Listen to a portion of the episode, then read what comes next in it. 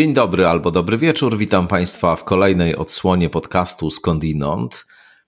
Bez długich wstępów dzisiaj, po prostu rocznica wojny i rzut oka z perspektywy tych ostatnich 12 miesięcy na to, co się wydarzyło 24 lutego 2022 roku, co się zaczęło tego dnia właśnie i co niestety trwa do dzisiaj. No a naszym gościem będzie pułkownik rezerwy, dr Piotr Łukasiewicz, znany Państwu świetnie z różnych odsłon skądinąd innych, wcześniejszych, ale też pewnie z łamów różnych i też z innych mediów.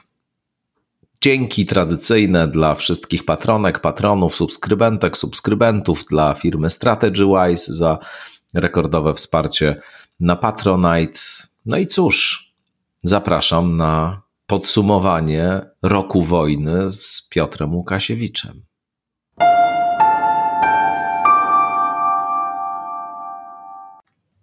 Znany wszystkim słuchaczkom i słuchaczom skądinąd doskonale pułkownik y, rezerwy, dr Piotr Łukasiewicz. Dzień dobry, Piotrze. Y, dzień dobry, dobry wieczór. Rocznica wojny za nami już. No, my rozmawiamy w przededniu, y, a Państwo nas słuchają dwa dni później.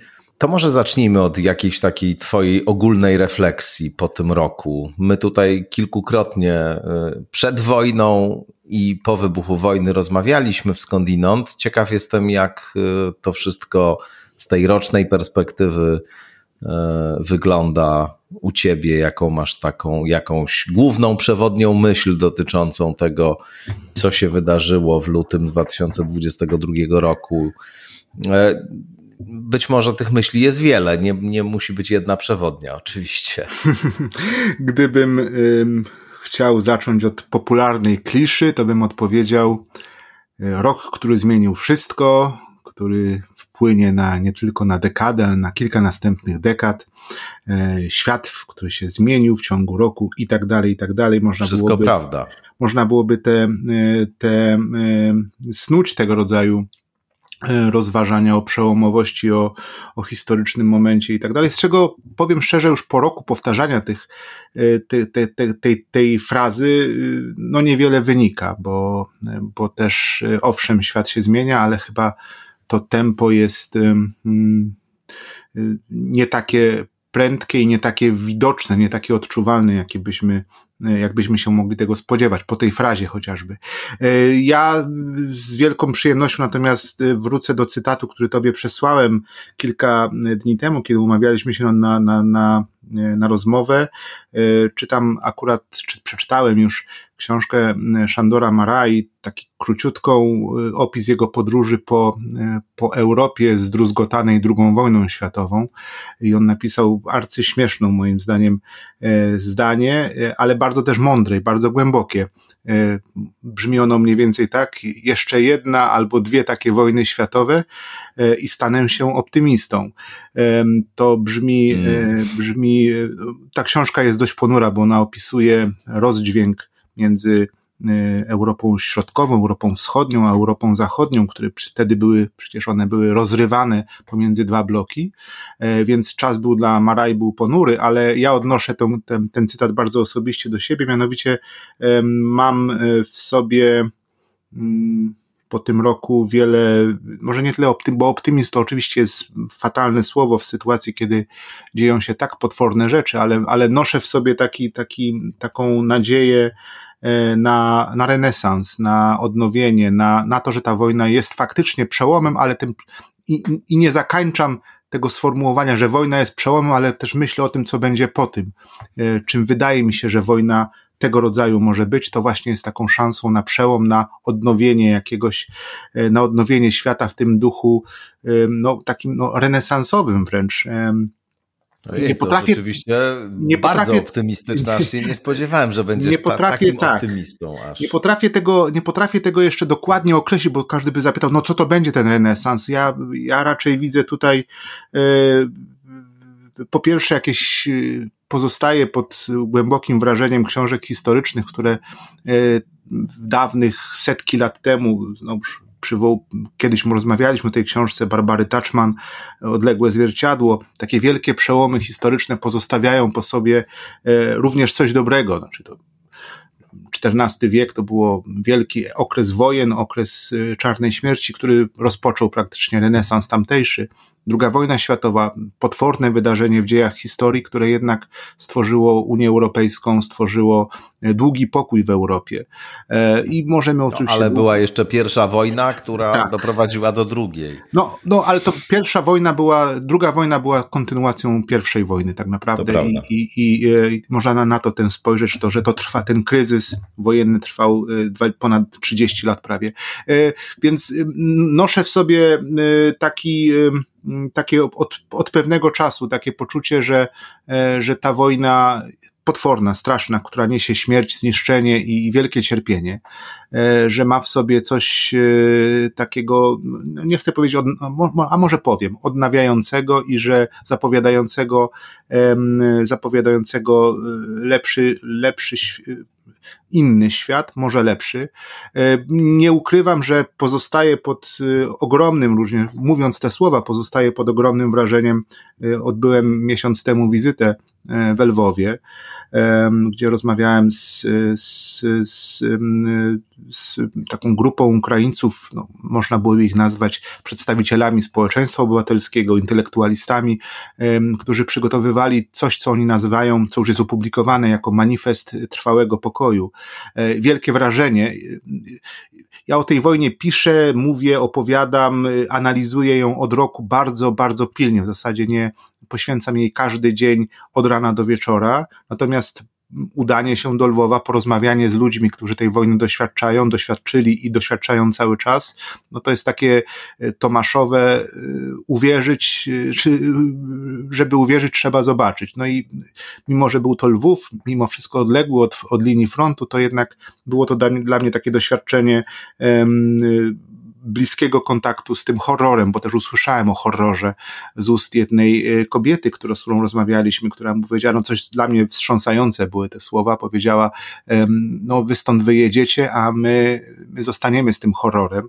E, te słowa mi przejmują mnie cały czas dreszczem, po, nawet miesiąc po, po, te, po, tej, po tej wizycie, e, ale również, jak wspomniałem, znaczy to, to, to doświadczenie osobiste, zobaczenie tego, jak ci ludzie wyglądają, jak, co opowiadają i jak sobie wyobrażają przyszłość, e, zwłaszcza, mm, no, umocniło mnie w tym poczuciu, że ta wojna w takim przeczuciu, bo to jak mówię, nie poddaje się, trudno się poddaje opisowi, jakiejś analizie, takiemu e, aptekarskiemu zważeniu, pomierzeniu i, i przedstawieniu, ale że, że, że, to jest, e, że to jest ten przełom, za którym pójdzie e, coś, coś no jednak takiego, taka na, nastąpi, można powiedzieć, nagroda.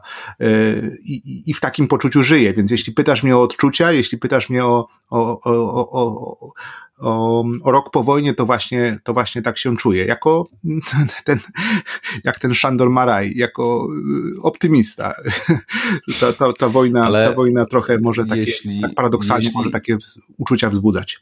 Jeśli masz nadzieję na to, że wojna przyniesie jakieś odrodzenie, jakiś, jakimś będzie no, przy całej oczywiście potworności i całej tragedii, którą ze sobą przynosi, jakimś będzie nowym otwarciem, konstruktywnym i pozytywnym właśnie, no to znaczy, że masz nadzieję na zwycięstwo kolektywnego Zachodu. Y, na zwycięstwo Ukrainy, tak. Y, oczywiście, bo też nie to, że unikam jakby opisu tej, tej nadziei, czy też tego lepszego stanu, w którym spodziewam się, że świat się znajdzie, bo, no bo, bo jednak y, mamy, obserwuję, i tutaj już może bardziej analitycznie powiem, bardziej tak konkretnie, no jednak mamy do czynienia w moim przekonaniu z istotną zmianą na Zachodzie. E, że nasze takie utyskiwania, przewidywania, e, że no ten Zachód jednak nie wytrzyma tej presji przez, przez rok, e, że nie będzie na tyle zjednoczony, nie będzie na tyle silny, by, by udźwignąć tę wojnę, te, to wsparcie wojenne. Jednak okazały się po roku raczej nietrafione. Najlepszym dowodem tego była zakończona dwa dni temu wizyta prezydenta Bidena. I to nie tylko te słowa, które Biden wypowiedział i to, że tak mocno osobiście zainwestował w wojnę jadąc do Kijowa i ustawiając się jako jeden z tych biegunów, taki bardzo spersonalizowany biegun tej wojny, tutaj Biden w Kijowie, tam Putin na łużnikach, pomiędzy nimi bohaterski Zełęński, bo ta wojna ma bardzo indywidual, takie indywidualistyczne również aspekty. To oczywiście, to, to, to, to, to ta, ta wizyta, ta, te słowa Bidena zrobiły na mnie duże wrażenie. Y, sprawa czołgów, która, y, którą śledziliśmy bardzo pilnie, patrząc, czy, y, czy ona nie, nie spowoduje jakiegoś pęknięcia we Nawet wsparciu. Niemcy w końcu się Tak, przekonali. oczywiście. Dla mnie w tej sprawie czołgu, bo już wiele o, tej, o, tym, o tym zostało powiedziane, jak, jak, jak ważna była to decyzja Niemiec. Dla mnie niezwykle istotną, kluczową decyzją była, było również decyzja Amerykanów o wysłaniu czołgów Abrams, co umożliwiło co umożliwiło Niemcom podjęcie ich własnej decyzji, e, więc widać, że jest tutaj jakiś taki, że, że, że państwa zachodnie, te główne państwa zachodnie, czy też ten Zachód właśnie, jak Rosjanie mówią, kolektywny zapad, czyli ten kolektywny Zachód. Dlatego użyłem zachód. tego sformułowania, tak. właśnie zresztą w to się wlicza Ukraina również.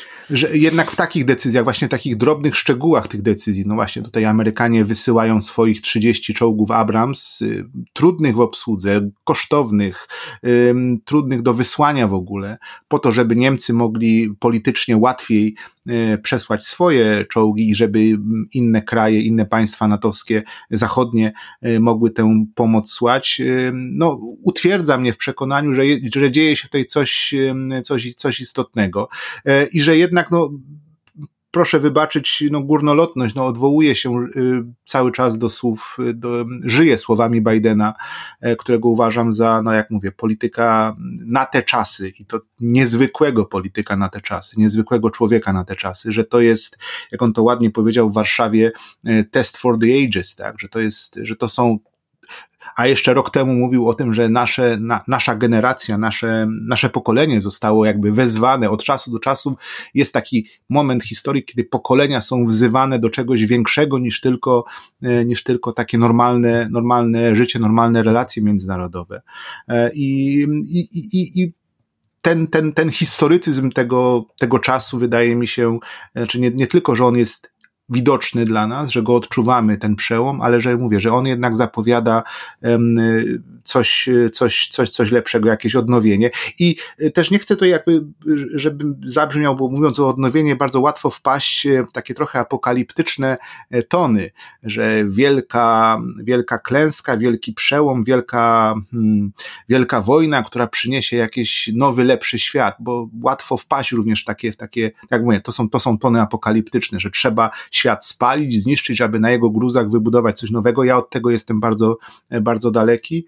E, raczej widzę tutaj właśnie jakieś e, próbę odnowienia tego, czym Zachód był przez 50 e, lat po II wojnie światowej. Przy wszystkich oczywiście przy wszystkich oczywiście e, wadach i, i, i takich e, cynicznych, można powiedzieć, aspektach e, zachowania Zachodów w tych latach po, po 45 roku, bo przecież on też jest, nie, nie pozostaje bez, bez grzechu, nie pozostawał bez grzechu, a jednak tamten czas skończył się no, wolnością dla istotnej części Europy, Europy Środkowej zwłaszcza i obaleniem komunizmu. Mam wrażenie, że żyjemy w czasach, kiedy ten wielki psuj historii, jakim jest Rosja e, w ostatnich e, kilkunastu latach, e, że, mo, że jest szansa przynajmniej, aby marzyć, i znowu używam słowa specjalnie marzyć, aby no, myśleć, marzyć o tym, żeby ten wielki psuj zmienił się, nie wiadomo jeszcze jak, nie wiadomo w jaki sposób, ale żeby zmienił się na korzyść. I, i tu znowu wracam do swojego do tego, do, do tego, co obserwowałem w Lwowie, bo jak mówię, jak wspomniałem, spotykaliśmy się w takiej szerszej grupie Polaków z, z intelektualistami ukraińskimi, którzy mówili rzeczy y, horrendalne, albo napisali, zresztą, bo ten dokument można przeczytać już w internecie, jest powieszony, e, mówili rzeczy horrendalne o tym, że Rosję trzeba zdemilitaryzować, że Rosję trzeba zdekolonizować, zdeimperializować, że trzeba spowodować, aby odsunęła swoje siły zbrojne na kilkaset kilometrów od granic granic z Europą i mówili to, i to brzmi, mówię, to brzmi horrendalnie, to jest chyba dobre słowo, bo nie, nie szalenie, ale horrendalnie. No bo, Dlaczego? No jak zmiany i wiesz, no, no odrodzenie, ale, to po całości. Ale analityk, analityk, czy, bo przedstawiali również ten manifest politycy, aktywiści ukraińscy na monachijskiej konferencji bezpieczeństwa, więc wyobrażam sobie miny tych zachodnich politologów, zachodnich polityków, dziennikarzy, którzy słuchali, ode, słuchali słów typu odebrać Rosji broń atomową, no i myśleli sobie, hmm, tak zastanawiali się, było mnóstwo tych hmknięć, no, no ale jak to odebrać Rosji broń atomową? No przecież trzeba byłoby ją okupować co najmniej, żeby przytoczyć e, przykłady z historii z drugiej, po, po II wojnie światowej, czyli okupacji Niemiec i Japonii, no bo to są takie historyczne przykłady, które pokazywały, jak można gwałtownie zmienić ustrój państwa totalitarnego, jakim Rosja jest obecnie. E, I tutaj oczywiście i Ukraińcy, i, i w, tej, w tych naszych dyskusjach y, nikt nie powiedział, nikt nie, nie śmiał nawet mówić, jak to zrobić, bo, bo to jest, mm, jak powiedziałeś parę minut temu, to zależy od wyniku wojny, to zależy od tego, jak ta wojna będzie przebiegała i jak się skończy oczywiście. E, niemniej jednak śmiałość tej wizji, takie spojrzenie bardzo w przód, e, mocno mi zaimponowały po stronie ukraińskiej i do tej, do tej wizji, jak powiedziałem, bardzo śmiałej, bardzo marzycielskiej, ja dodawałem tylko swój taki analityczny e, analityczne zauważenie, że to jest możliwe, może, no, no dobrze, może nie odbierzemy Rosji broni atomowej, ale jeśli Ukraina będzie w NATO, jeśli Ukraina będzie w Unii Europejskiej, e, tę wojnę wygra, e, tak do końca wygra, e, to, to jest to przynajmniej jakaś droga do tego, żeby kolejnej wojny uniknąć, bo z kolei znowuż tutaj mówię o y, znowuż takich analitycznych szczegółach, takich powiedzmy z tego, co obserwuję, co się dzieje w Rosji. Na początku tego roku rosyjski MON zapowiedział reformę y, sił zbrojnych na lata 23-26, tworzenie nowych okręgów wojskowych, podnoszenie poziomu brygad do poziomu dywizji, y, przejście z armii 900 tysięcznej na półtora milionową, tworzenie, jak wspomniałem, okręgów wojskowych na kierunku finlandzkim, po prostu przygotowywanie się do kolejnej wojny.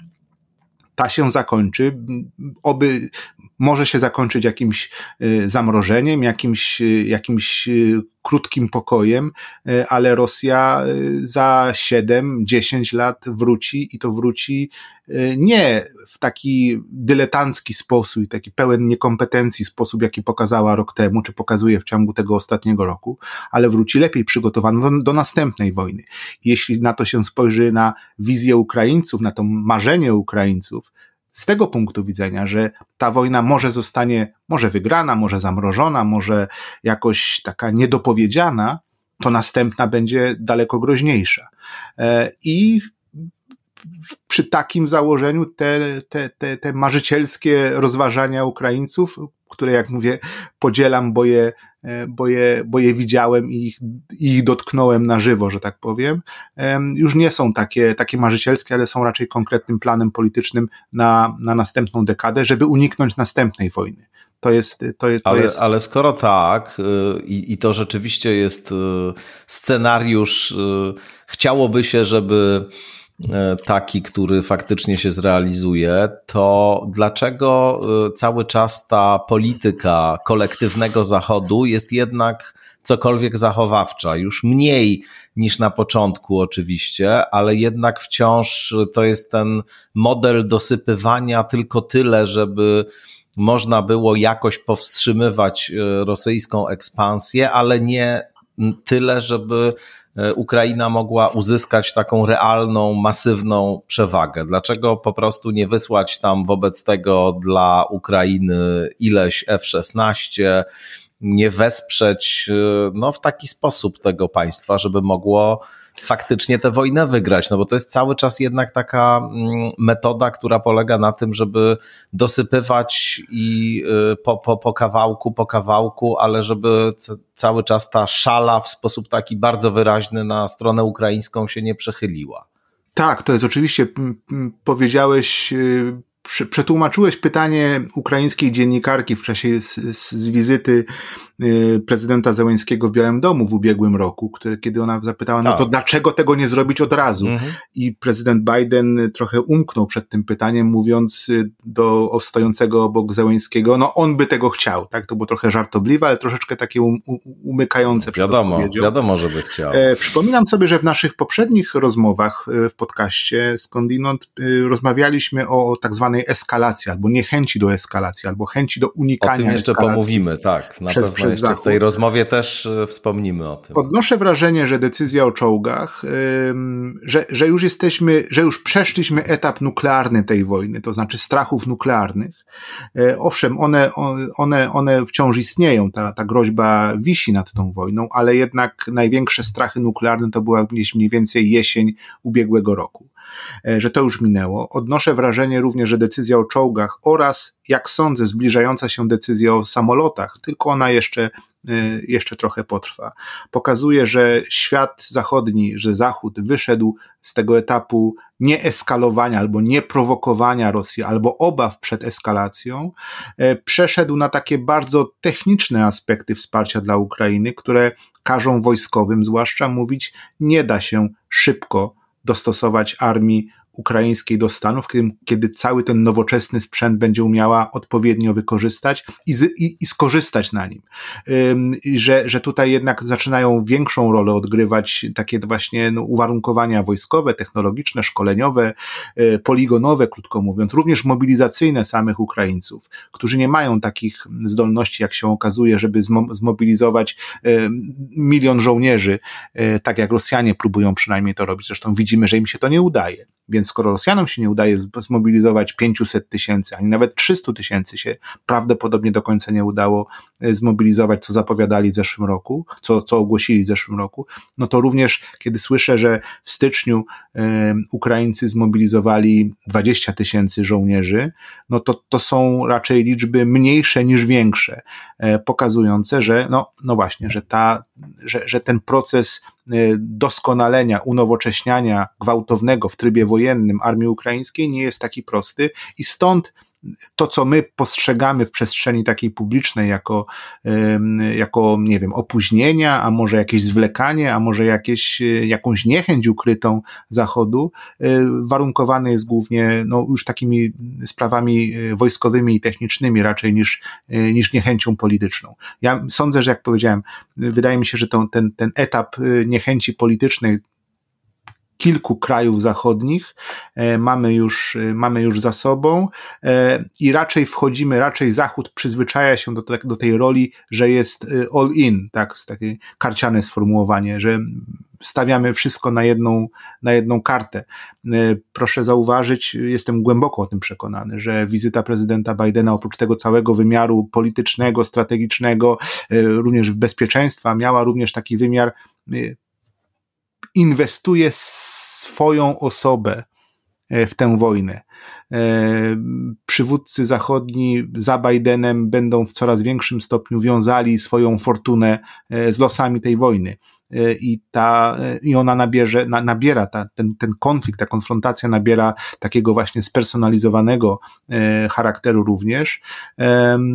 Putin też to, znaczy Kreml, Putin też to, też to, też to dostrzega i, i, i, i sądzę, że tutaj e, sprawa robi się poważna. Ja mówię, być może brzmi to no znowuż horrendalnie, że sprawa robi się poważna w drugim roku wojny, bo przecież jest śmiertelnie poważna już od, od samego początku, ale, ale ta polityka światowa, zachodnia się zmienia wobec, e, wobec Ukrainy, a zmienia się dlatego, że Ukraińcy pokazali, że mogą się bronić. Po prostu.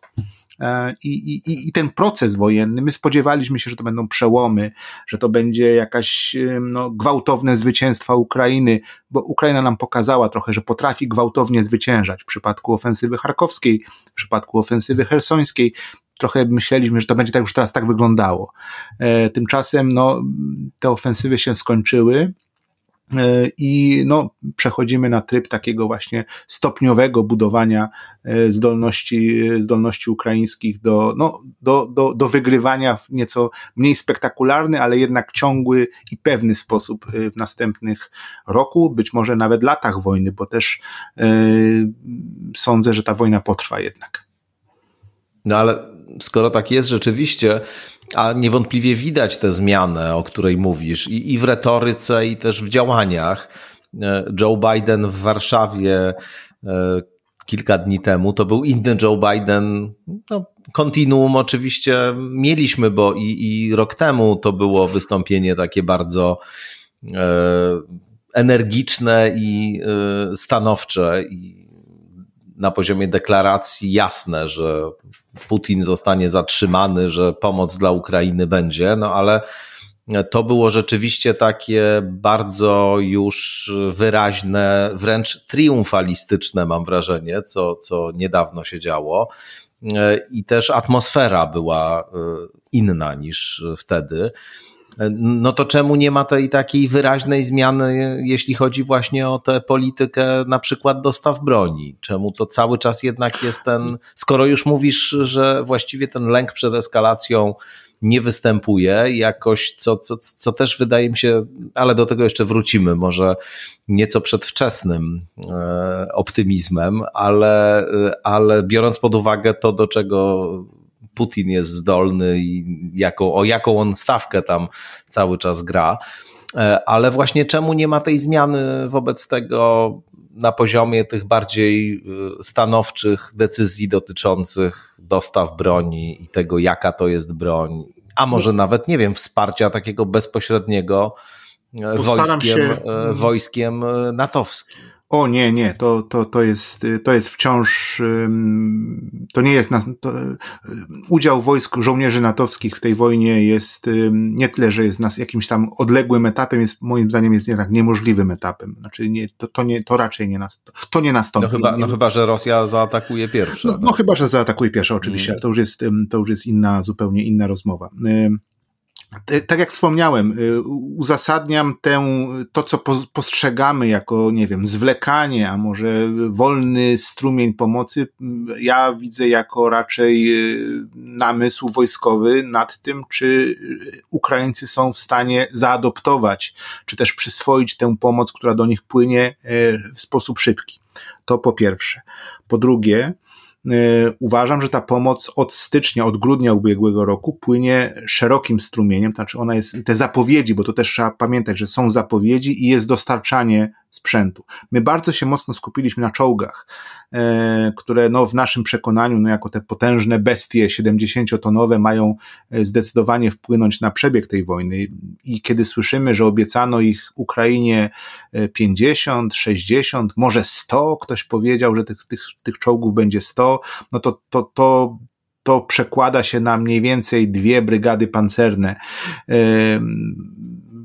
które, które no, umówmy się, nie są, nie są związkami, tak, są związkami taktycznymi, a nie armiami, czy też korpusami, które mogą rzeczywiście wykonać, dokonać strategicznego przełomu. Więc skupiliśmy się bardzo na czołgach. Natomiast y, dla mnie niezwykle interesujące, niezwykle ważne e, w tym strumieniu sprzętu jest to, co trochę przeszło bokiem, bo zostało przykryte przez czołgi. Mianowicie kwestia transporterów, tak zwanych transporterów opancerzonych, czy też bojowych wozów piechoty w naszej, naszej nomenklaturze, czyli tych cięższego typu y, środków przerzucania piechoty. To są, mówię tutaj o, o wozach Bradley amerykańskich, o Marderach niemieckich, o tych, co, o, o tak zwanych lekkich czołgach AMX francuskich, które są de facto y, również, no, czy takimi lżejszymi bojowymi wozami piechoty, jednak z, no tylko, że tam ta armata jest taka powiedzmy dość, dość działo pokładowe jest dość znaczniejsze niż Bradley czy, czy, czy Mardery. O czym mówię?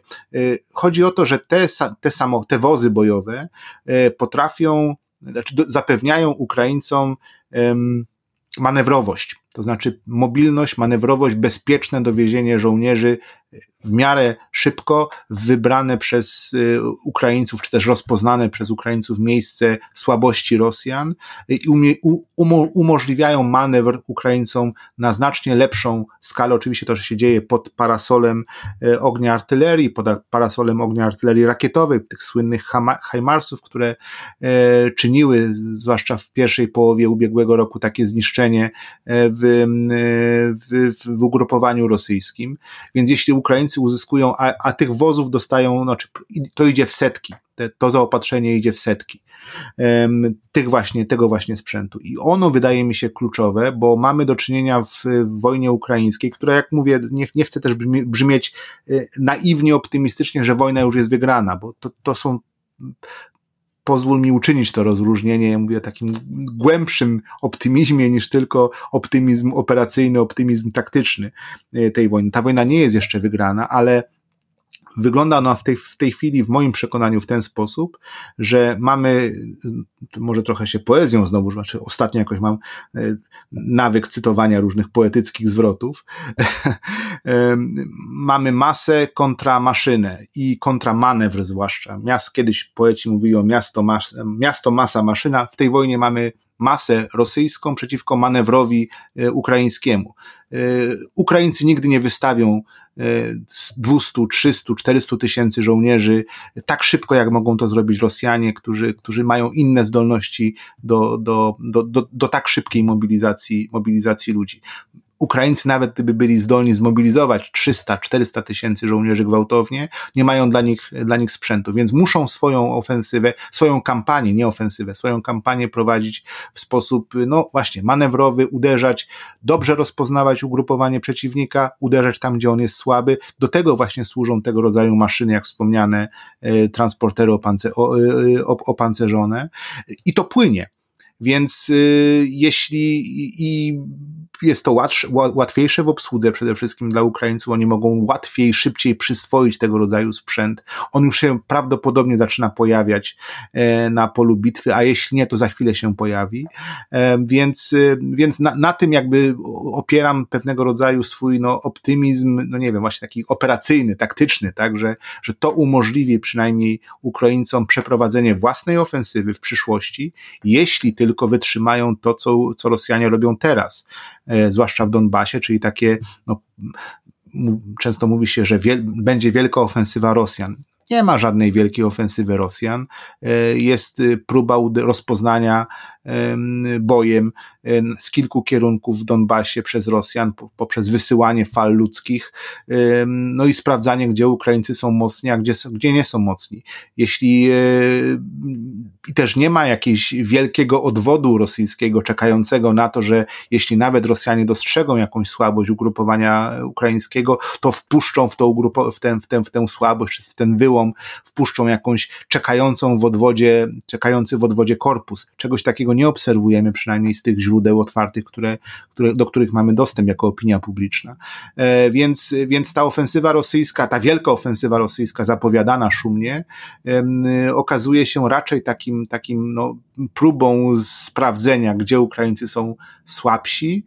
E, jeśli się to Rosjanom nie uda, jeśli Ukraińcy wytrzymają te natarcia z różnych, z kilku takich drobnych, można powiedzieć, drobniejszych kierunków, a mogą to uczynić, bo są dobrze okopani, bo są, bo, bo są, bo postawili pola minowe przed sobą, e, więc mogą taką, takie ofensywki, że tak kolokwialnie to opiszę, e, rosyjskie wytrzymać. I wówczas, kiedy to wytrzymają, kiedy przyjdzie maj, może czerwiec, wczesne lato obecnego roku, przeprowadzić własny atak, na przykład w kierunku, w kierunku Zaporoża. E, I, i to byłoby taki, no powiedzmy, no, uzysk tego roku bazujący na przekazanym przez Zachód, Zachód sprzęcie. E, więc y, ja tutaj nie, nie, nie, nie zauważam zwlekania w, w przekazywaniu przez Zachód sprzętu, wręcz przeciwnie. Widzę, że to, co powinno płynąć do Ukrainy, czyli przede wszystkim ten sprzęt, jak powiedziałem, manewrowy, umożliwiający, dający mobilność armii ukraińskiej, plus sprzęt przeciwlotniczy, który y, spowoduje, że Rosjanie nie przeprowadzą swojej wielkiej kampanii powietrznej, choć być może się do niej przygotowują, e, no, daje szansę Ukraińcom na, e, na osiągnięcie, no, może niewielkiego przełomu, niewielkiego zwycięstwa, ale przynajmniej pokazanie, że, e, że Rosjanie nie dają rady. I, a pytanie, czy to jest właśnie cel tej wojny, żeby pokazać, że Rosjanie nie dają rady wojskowo, bo za takim stwierdzeniem wojskowym może, że, że tej słabości wojskowej Rosjan może przyjść słabość polityczna samego, samego Putina. No, Putin w swoim e, wystąpieniu, tym, które było rano tego dnia, kiedy e, później Biden e, pojawił się w Warszawie, a wcześniej, dzień wcześniej przemawiał w Kijowie, co musiało być naprawdę potężnym upokorzeniem dla Władimira Władimirowicza i też takim bardzo chyba wyraźnym sygnałem, jakie tutaj, jakie tutaj są stawki w tej grze i kto z kim trzyma. E, na dobre i na złe. W każdym razie, w każdym razie mm, e, Putin e, powiedział i on to powtarza w różnych momentach, ale właśnie wtedy też to powtórzył, że nie rozumie właśnie kolektywny Zachód, że nie jest to możliwe, żeby wygrał ów kolektywny Zachód z Rosją na polu bitwy. To po prostu jest niemożliwe, tak powiedział. Uważasz, że to nieprawda? No to niech ogłosi kolejną mobilizację. Po prostu. Tego, tego się spodziewano, że, że ogłosi, ale niech jednak ogłosi, nie ogłosi. Niech ogłosi kolejną mobilizację. Pierwsza mobilizacja była dla niego testem i momentem y, dużej, dużego odsłonięcia, czy też y, wrażliwym momentem dla jego, dla jego władzy. Y, prawdopodobnie no, 700 tysięcy ludzi uciekło z Rosji, może nawet do miliona, bo te, te liczby są tutaj na pewno są duże liczby ludzi, którzy uciekli przed, y, przed, przed mobilizacją. Być może oni teraz wracają, no bo już tej, ta mobilizacja się zakończyła. W każdym razie tak zareagował na jego y, buńczuczne zapowiedzi. Naród rosyjski zagłosował nogami. Po prostu, po prostu duża część tych młodych ludzi ucie, do poboru uciekło z Rosji. W Rosji nie było, jest, nie ma entuzjazmu wojennego, nie ma ferworu wojennego, taki jaki, jaki obserwowaliśmy na przykład w 2014 roku, kiedy to zwycięstwo było łatwe, bezkosztowe niemalże e, i znaczące. I wtedy towarzyszył temu entuzjazm Rosjan. To, co znowuż ze sporadycznych incydentalnych informacji, które dochodzą do nas z Rosji, widzimy raczej, że reakcją Rosjan jest po pierwsze niedowierzanie, po drugie wycofanie, po trzecie pewnego rodzaju e, rodzaj stresu bojowego, które, albo stresu w ogóle, które to społeczeństwo doznaje, odczuwa. Nie ma w tym radości, nie ma w tym ferworu wojennego, jest raczej e, ucieczka przed, e, przed stwierdzeniem e, rzeczy, oczy, oczywistości, czy też dostrzeżeniem rzeczywistości, która, e, przed którą Rosja stoi. A rzeczywistość wygląda w ten sposób, że Rosja e, jest cywilizacyjnie e, izolowana.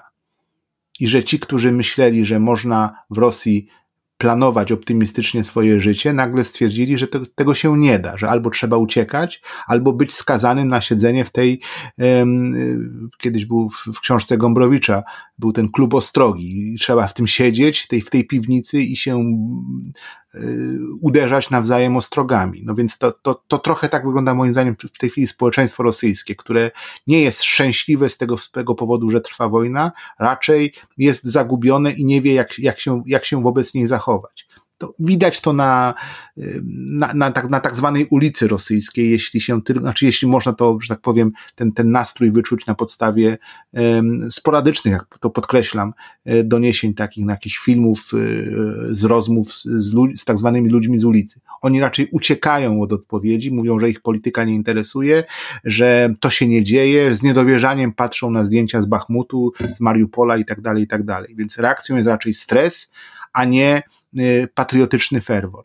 Y, a to dlatego i na tym, na tym opieram tezę, że, że ta mobilizacja owszem nastąpiła, y, ale była dużym testem dla władzy Putina, sporym testem, której on się obawiał zresztą, bo gdyby się jej nie obawiał, to oczywistym, oczywistą decyzją polityczną, strategiczną, operacyjną powinno być ogłoszenie o mobilizacji na wiosnę ubiegłego roku, a nie na jesień no, każdy przytomny polityk, który planuje wojnę na terenie tak dużego kraju jak Ukraina, powinien zajrzeć do podręcznika historii i przeczytać w nim, że w II wojnie światowej przez Ukrainę prze, przewalały się armie milionowe, a nie stutysięczne.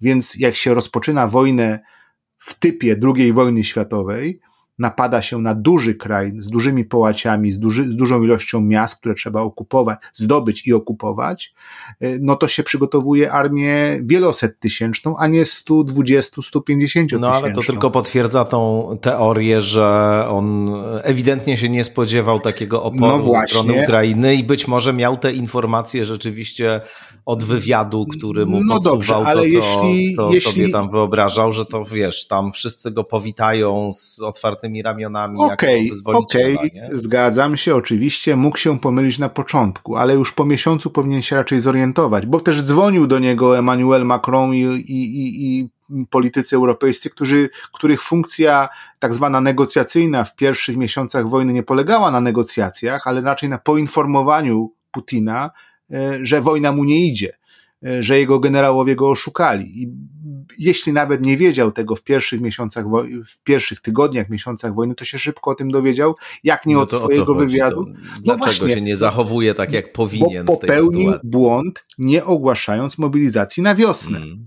Albo wczesnym latem, kiedy trzeba było to zrobić, kiedy trzeba było wziąć rekruta, przeszkolić go i wysłać na front wczesną jesienią, żeby dokonać przełomu, kiedy jeszcze Ukraina nie miała sprzętu. Popełnił błąd po prostu. Zrobił to za późno.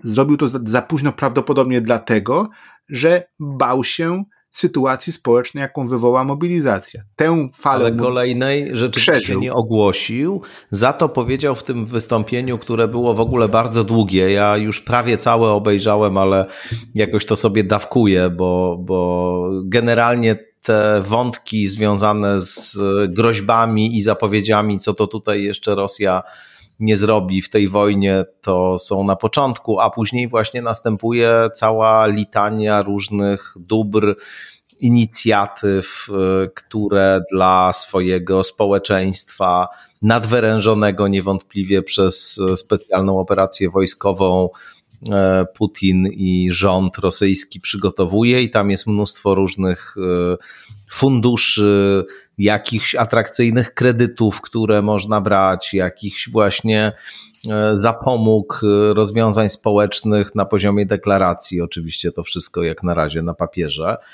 Plus taka retoryka patriotyczna, bardzo intensywna, czy nacjonalistyczna, która już od dawna tam jest, i podkreślanie, jak to my wszyscy w tym trzymamy się razem, jak to jesteśmy skonsolidowani, jak to Rosja jest cywilizacją, która musi stawiać opór antycywilizacji.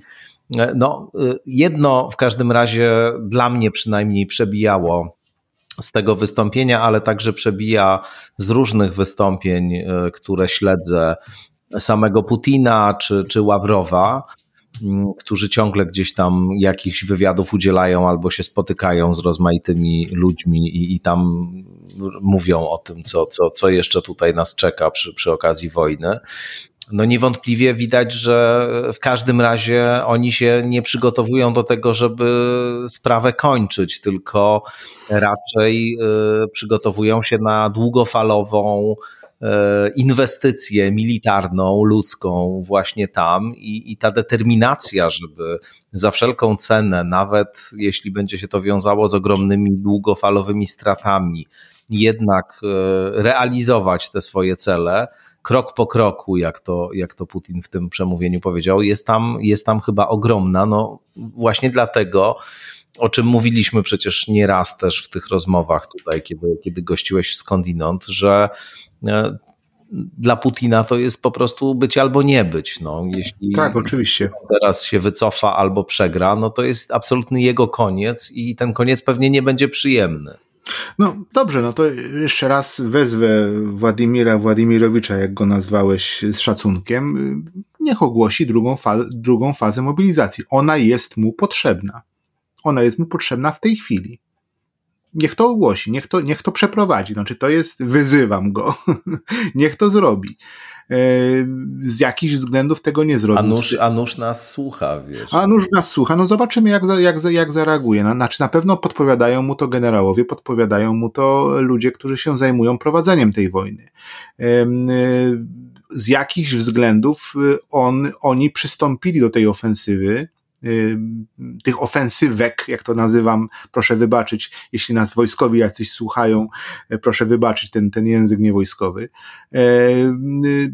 przystąpił, te, te ofensywy rozpoczęły się również nieco za wcześnie. One powinny być lepiej przygotowane, powinny mieć odwody. Tych odwodów prawdopodobnie nie mają.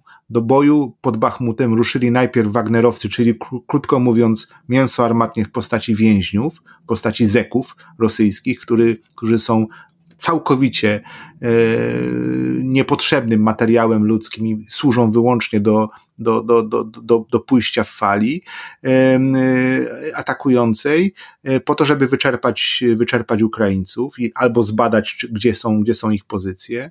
Natomiast za tymi, za tymi zekami przez chwilę stał odwód w postaci uwaga, elitarnych sił specjalnych, komandosów, jakiejś, e, jakiejś, jakiejś piechoty morskiej, jakieś tam oddziały się pojawiały e, e, wazdушno-desantnych sił, czyli sił powietrzno-desantowych. Znaczy, jeśli to ma być odwód w stosunku do zeków, do, do, do więźniów, no to, to naprawdę jest, coś tu jest głęboko nie tak z ugrupowaniem wojskowym, które ma dokonywać ataku na pozycje ukraińskie pod Bachmutem bo jak mówię, najpierw ruszyli więźniowie Wagner, y, w szeregach Wagnera, a później y, no, spadochroniarze y, z sił, z sił regularnych, którzy szli za nimi. No, czy to nie jest ugrupowanie wojskowe? To powinien być, powinna być stosunek sił co najmniej 3 do 1 na pozycje ukraińskie. Powinien, powinien, powinny być odwody, które są umiejętnie używane wtedy, kiedy jest szansa na, na przełamanie ugrupowania przeciwnika no to gdzie są te odwody, y, prawdziwe odwody ukraińskie, y, rosyjskie y, w tym ataku? A dlaczego to zostało, dlaczego nie zostało to w odpowiedni sposób przygotowane? Ponieważ Putin potrzebuje politycznego sukcesu. Generałowie mówią mu, panie prezydencie, musimy to przygotować poprawnie, bo rosyjscy oficerowie nie są idiotami. Oni mówią mu, jak, jeśli, jeśli mu mówią, a przynajmniej między sobą mówią jak być powinno, jak powinno wyglądać ugrupowanie nacierające, wykonujące ofensywę, przynajmniej taką punktową. Z jakich względów to się nie wydarzyło? Pod Wuchledarem, w okolicach niedaleko na, na tym froncie donbaskim, y, prawdopodobnie została rozbita cała brygada y, rosyjska. Z tego właśnie względu, że, że została niewłaściwie bez odwodu została użyta. A dlaczego? No bo Putin mówi, siedzi na Kremlu i mówi: Potrzebujemy ofensywy, zróbcie coś. Generał Surowikin, który do niedawna dowodził całym zgrupowaniem rosyjskim, był, był, wniósł no, z punktu widzenia Rosjan pozytywną zmianę e, w metodach prowadzenia walki, ponieważ umocnił to, co zostało już zdobyte stworzył warunki do tego, że Ukraińcy, Ukraińcom trudno jest odbić, pójść dalej niż poszli e, jesienią jeszcze ubiegłego roku. On to uporządkował, uporządkował system dowodzenia, stworzył fortyfikacje e, wokół Krymu i również w, Don, w Donbasie. Jego e, myślą dowódcy, zamiarem dowódcy, jak to się mówi w nomenklaturze wojskowej, była obrona tego, co jest. Ewidentnie Putin go zmienił, dlatego że potrzebuje sukcesu, potrzebuje ofensywy wymienił go na, na tego nieszczęsnego Gierasimowa, który ma mu zagwarantować, że ofensywa będzie przy, przyniesie y, efekty polityczne. Najlepiej takie, które nie będą wymagały dodatkowych mobilizacji, bo wie, że z kolei mobilizacje wy, mogą wywołać niepokój, y, niepokój społeczny, który może zagrozić, może podkreślam, zagrozić jego, jego władzy.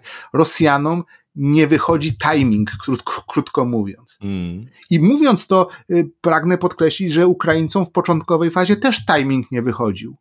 Bo na przykład nie ogłosili, prezydent Załęski nie ogłosił mobilizacji odpowiednio szybko, kiedy Amerykanie go w listopadzie 2021 roku poinformowali o tym, że będzie, że Rosjanie mają zamiar uderzyć kiedyś, w przyszłym roku, nie ogłosił mobilizacji mówił, a nie, no nie możemy, nie możemy y, niszczyć y, ekonomii, gospodarki ukraińskiej y, panikarstwem. To był błąd Ukraińców. Na szczęście ten błąd zniwelowali i Zachód pomógł go zniwelować dostawami, dostawami uzbrojenia. Rosjanie i Ukraińcy popełniają błędy, głównie wynikające z kalkulacji politycznej. Generałowie zapewniam ciebie, państwa, potrafią prowadzić wojny. Tak jak mówił analityk rosyjski Jakow Kedmi, my wiemy, jak zdobywać miasta. Mówił to u Sołowiowa w programie jeszcze w pierwszej połowie ubiegłego roku. My wiemy, jak zdobywać miasta. Jesteśmy żołnierzami. Co trzeba zrobić, żeby zdobyć jakieś miasto? Zdobyć Kijów, zdobyć Charków, zdobyć yy, inne, inne ośrodki miejskie. Z jakichś względów się to nie udaje? No, on tego nie wypowiedział wprost wtedy ale można sobie dopowiedzieć, no właśnie, bo, bo, bo, bo, bo, bo Putin się spieszy z tą wojną, bo wie, że też granica odporności społecznej jest określona również w Rosji. Jest, i w, jest w Ukrainie, jest, jest, jest i w Rosji. Wygrywanie wojen jest sztuką kalkulacji, sztuką nacisku wtedy, kiedy możemy nacisnąć i wycofania się wtedy, kiedy można się, trzeba się wycofać. Ekonomia sił. Kogo wrzucić na front, kogo wycofać. Jak rotować swoje oddziały ewidentnie wielką przewagą Ukraińców jest to, że po pierwsze w pierwszej fazie tej wojny Rosy, rosyjscy oficerowie okazali się niekompetentni, a potem, kiedy próbowali być kompetentni, zaczęli im przeszkadzać politycy rosyjscy na czele z Putinem. I, I, taka wydaje mi się jest sytuacja na, w, tej chwili, w tej chwili na froncie. Jeszcze raz podkreślam, nie mówię tutaj, że nie, nie, nie, nie, nie, nie, nie chcę bynajmniej brzmieć, że zapewniać o, o zwycięstwie Ukraińców, którzy są, którzy mają być rzekomo lepiej e, dowodzeni albo lepiej przygotowani. Ukraińcy też mają swoje problemy między tym, tym skrzydłem politycznym a skrzydłem wojskowym co na przykład zarysowało się w, w połowie ubiegłego roku, kiedy prezydent Zełęński, chcąc pokazać Zachodowi, że potrafi zwyciężać, naciskał na generała Załużnego, żeby szybciej zdobyć y, Hersoń a prawdopodobnie generał Załużny mówił mu przygotujmy to lepiej, wstrzymajmy się, bo stracimy zbyt dużo żołnierzy, jeśli zaatakujemy, yy, zaatakujemy za wcześnie. I to czekanie spowodowało, że Rosjanie wycofali się z Hersonia w sposób mniej więcej uporządkowany, nie nękani przez Ukraińców, tak jakbyśmy chcieli, żeby byli nękani.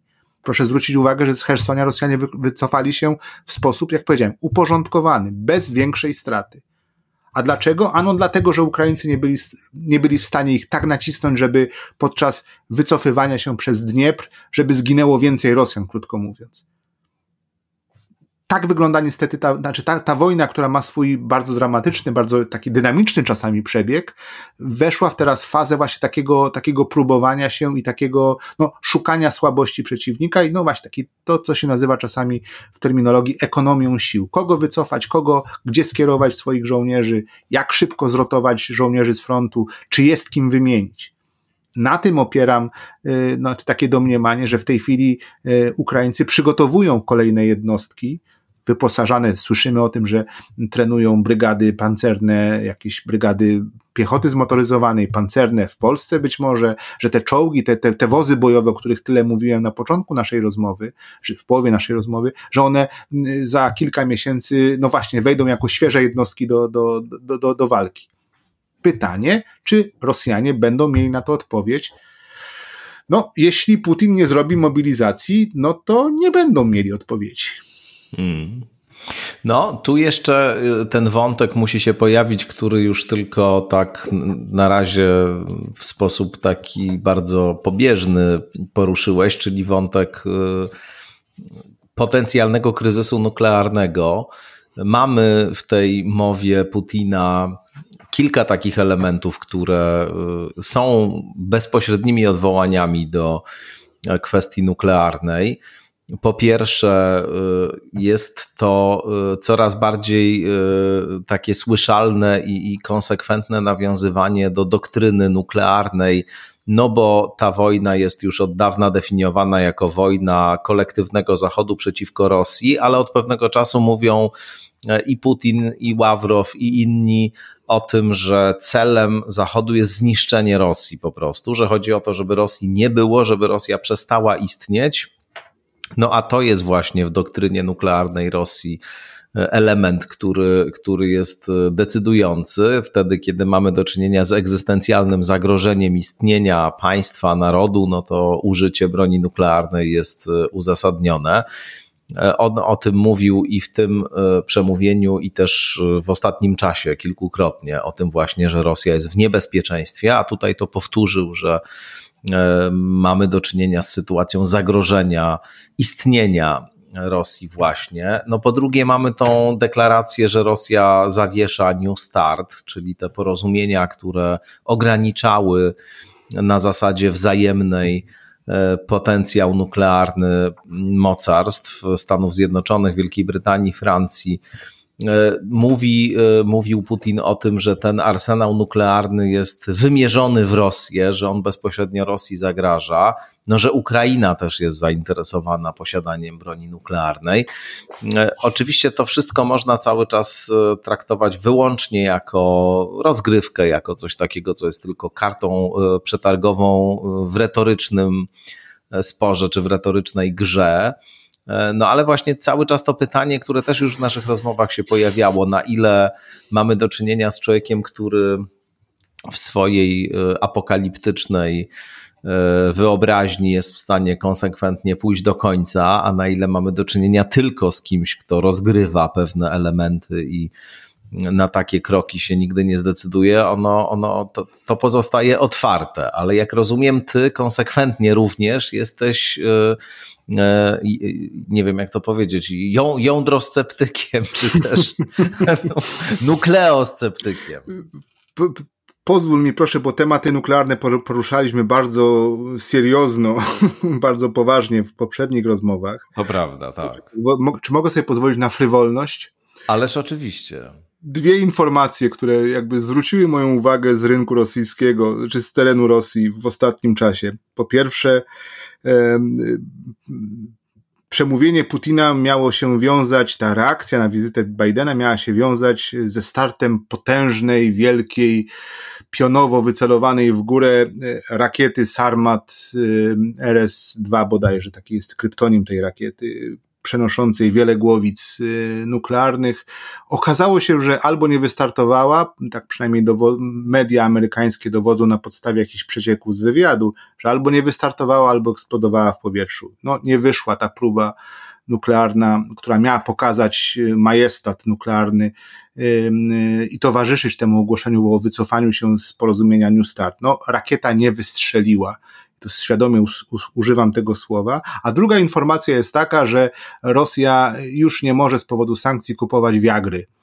E, I jakoś, proszę wybaczyć mi tą frywolność, ale jakoś no, to, te, te, no, to, to, to, się łączy ze sobą, nie? To, łączy, to się łączy. Wiele, tak, te dwie informacje się łączą kładę to na karp swojego zwichrowanego umysłu, ale jednak te niewystrzeliwujące rakiety rosyjskie, jakoś mi się tak tutaj, jeszcze raz żartobliwie to, to, to o tym opowiadam trochę, ale, ale coś, coś w tym chyba jest. E, ale a mówiąc już tak trochę w poważniejszy tom, no bo sprawa jest poważna, jednak sprawa e, głowic jądrowych jest, jest, jest, jest, jest, jest poważna, to Istnieją kanały komunikacyjne między generałami y, rosyjskimi i amerykańskimi, to po pierwsze. Po drugie, istnieje komunikacja strategiczna między Amerykanami i Rosjanami na poziomie politycznym również, co chociażby słyszeli, o czym słyszeliśmy w, w w czasie tego incydentu, jakim była podróż Bidena do Kijowa i, i, i tej informacji, że Amerykanie ostrzegli albo poinformowali, może nie ostrzegli, poinformowali, że prezydent mocarstwa, supermocarstwa nuklearnego jedzie e, na teren ogarnięty wojną i broń Boże, żeby mu się coś wydarzyło, bo będzie będzie, będzie, będzie, będzie wojna. E, jestem przekonany, że ta, ta, ta komunikacja strategiczna, zresztą, zresztą czytałem o tym w New York Timesie ostatnio, że generał Milley, szef połączonych sztabów amerykańskich, jest w częstym i stałym kontakcie z generałem Gerasimowem. E, nie chcę tutaj mówić bynajmniej, że poważni mężczyźni dbają o to, żeby nie było wojny atomowej, a chłopcy jak Putin i Biden się tą wojną bawią, e, bo to może też tak zabrzmieć trochę. Nie, nie. Jestem, jestem raczej tutaj przekonany, że, że przywództwa wojskowo-polityczne obu mocarstw e, wiedzą, że trzeba uniknąć konfliktu nuklearnego. E, no i cóż, i tyle tylko można powiedzieć. Jakkolwiek, znaczy, bo, bo oczywiście bardzo łatwo snuć e, scenariusze rodem z doktora Strężlowa, gdzie, gdzie politycy też rozmawiają, a jednak wojna wybucha, wojna nuklearna z tego słynnego filmu Kubricka.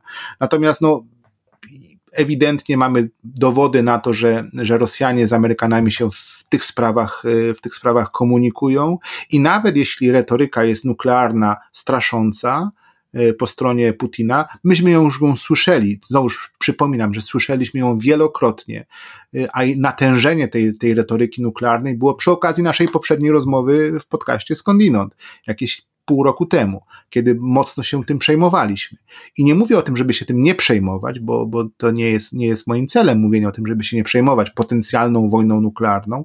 Jak najbardziej się należy przejmować, ale no, nie wydarzyło się nic takiego, co wskazywałoby, że to ryzyko się, e, się teraz powiększa.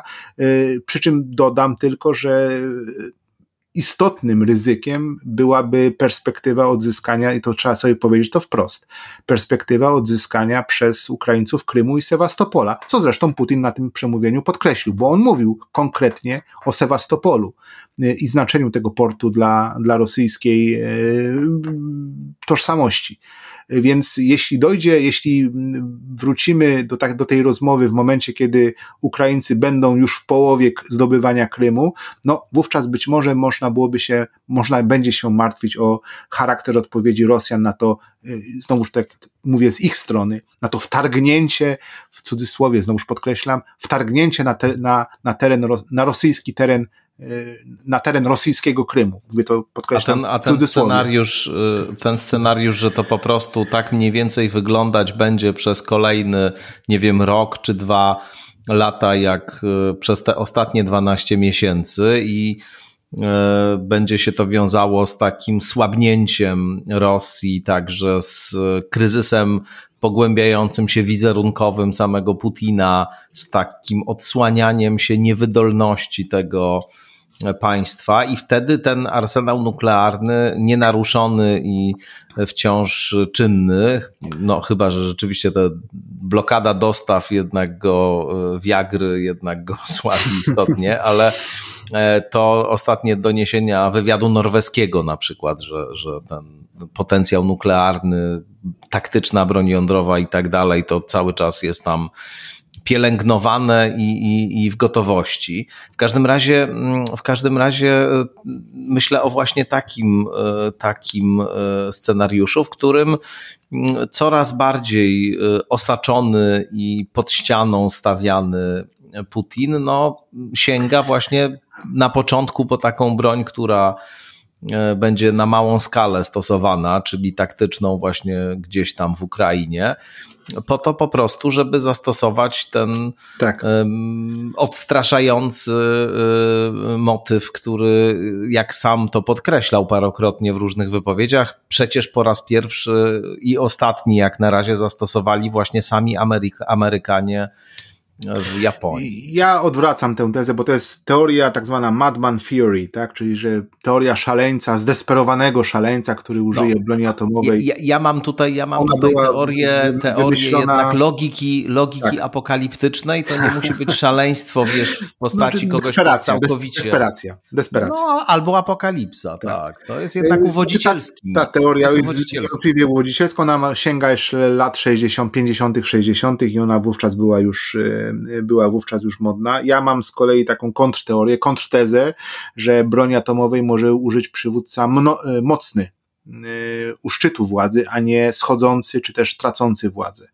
E, więc to, to oczywiście to jest. A to ciekawe. Teza, to ciekawe teza, psychologicznie. Psychologicznie ciekawe, bo też broni używa i nie używa jeden człowiek z guzikiem atomowym, wbrew naszym wyobrażeniom, tylko używa cały kompleks władzy, polityczno-wojskowej. Tak. Więc to jest jakby to, to i, w, i w posiadanie broni atomowej wpisane jest e, system państwa, a nie decyzja pojedynczego człowieka. Jakkolwiek oczywiście on jest inicjatorem, mo, może być inicjatorem takiej decyzji.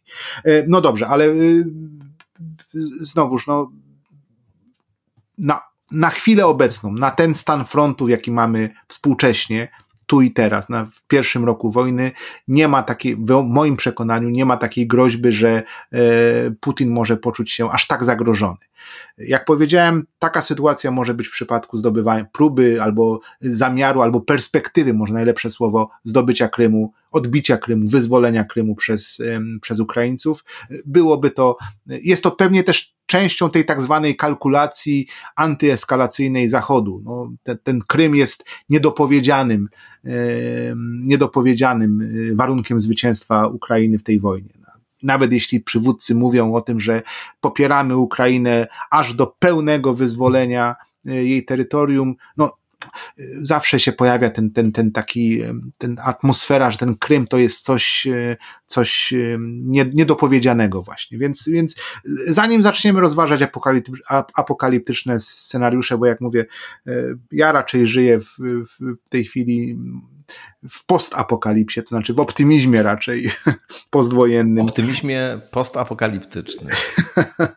niż, niż, niż nie chciałbym wracać do, do rozmowy, którą już odbyliśmy i to my odbyliśmy Jasne. jako świat trochę, nawet nie my tutaj w, w podcaście, ale, ale, ale również Jasne. społeczeństwa i przywódcy zachodni. Raczej ta, ta, to, to, to już prze, przedyskutowaliśmy e, możliwość wojny nuklearnej. Teraz należy skupić się na tym, na moim, moim przekonaniu, na tym, na ważeniu e, szans bo pokój nastąpi, następuje zwykle, następuje w wojnach, przynajmniej takie mamy doświadczenia historyczne wtedy, kiedy strony mają możliwość wyniesienia głowy cało. To znaczy negocjuje się wtedy, kiedy jest jeszcze szansa na wyjście y, z, z, z sytuacji kryzysowej z jakimś no, minimalnym choć zyskiem. Jeśli tego zysku nie ma w ogóle, no to nikt nie, nie przystępuje do negocjacji i broni się jak Hitler w bunkrze do niemalże do ostatniego, do ostatniego momentu. Negocjacje są no, podejmowane wtedy, kiedy można coś, coś zachować w tej sytuacji, znaczy jesteśmy w sytuacji, kiedy jeszcze nie mamy nawet możliwości rozpoczęcia negocjacji, bo nie nastąpił przełom, przełom wojskowy. I to jest jakby główna, jeśli, jeśli mamy podsumować 24 lutego 2023 roku, to możemy powiedzieć tylko, znaczy ja mogę powiedzieć, bo pewnie, pewnie liczycie Państwo na, na moje zdanie, że nie mamy w tej chwili jasności, jak ta wojna się skończy. Możemy zakładać, że trend jest raczej korzystny dla Ukrainy, ponieważ Zachód jest zjednoczony. Obawialiśmy się, że nie będzie, a jest jednak zjednoczony, ponieważ przekazuje jej w sposób, no niemalże już minus jeszcze te samoloty, niemalże otwarty sposób przekazuje e, jej uzbrojenie.